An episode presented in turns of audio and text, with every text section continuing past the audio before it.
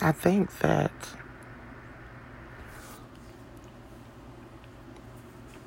I think um, I'm happy that I found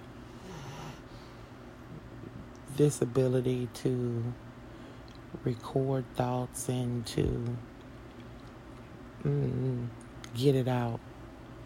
It's late, it's midnight. I don't feel like turning the lights on and finding a pen and paper to write it out. So I can easily pick up my phone and just let it flow. My grandson is lying next to me, snoring and growing, and the fan is doing what it does to circulate air in my room, and my mind is awake and thinking, analyzing, thinking, analyzing. Let me share something that I wrote. I'll share it.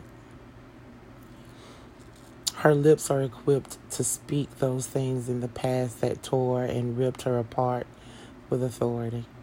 Her lips are now able to be full of the truth that includes no as a definitive answer without a need for explanation.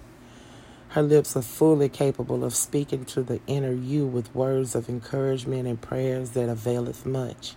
She recites the fact that she's your good thing and your favor with God because she knows who she is and who she belongs to. Her lips can soothe the calamity of the outside pressures that tend to perplex you by softly kissing your angst away. She kisses you with nourishment and boldly as your lover, only from her lips. Her lips are healing, her lips are medicinal. These are my words about my lips. To be me is to be free. Gigi writes, Gigi speaks, and Gigi loves. I write, I don't apologize for your lack of understanding, and that's just the way it is. I had to learn some time ago that I I'm fully in control of and fully responsible for what comes off my lips, for the way that I use my mouth to dictate how it will be in my life. And really and truly, what I say to the next person to try to help them in their life is never to tear down, but only to build up. But even when you're building something, there's going to be uncomfortable stuff that happens. And it's okay. I don't even do this with the thought of being taken wrong or taken out of context or will they get it? Will they, if they will, if they won't? I don't really care about that because really and truly, I have come to realize that it's more so about the ones that it does reach that it helps. It's about that. It's not about worrying about whether or not I reached everybody. It's not about that. It's not even about that. Um, but this is that time of the morning to where most of the people I know are asleep. And the ones that don't truly connect don't get that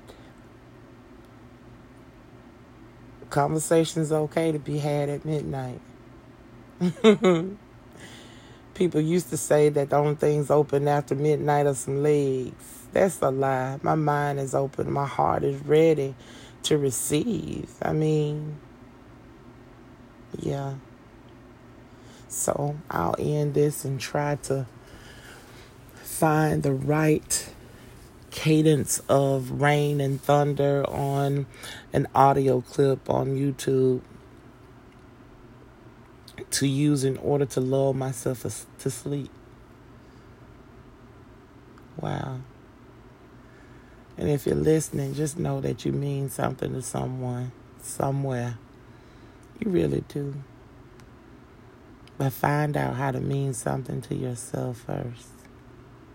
I love y'all real hard. Bye.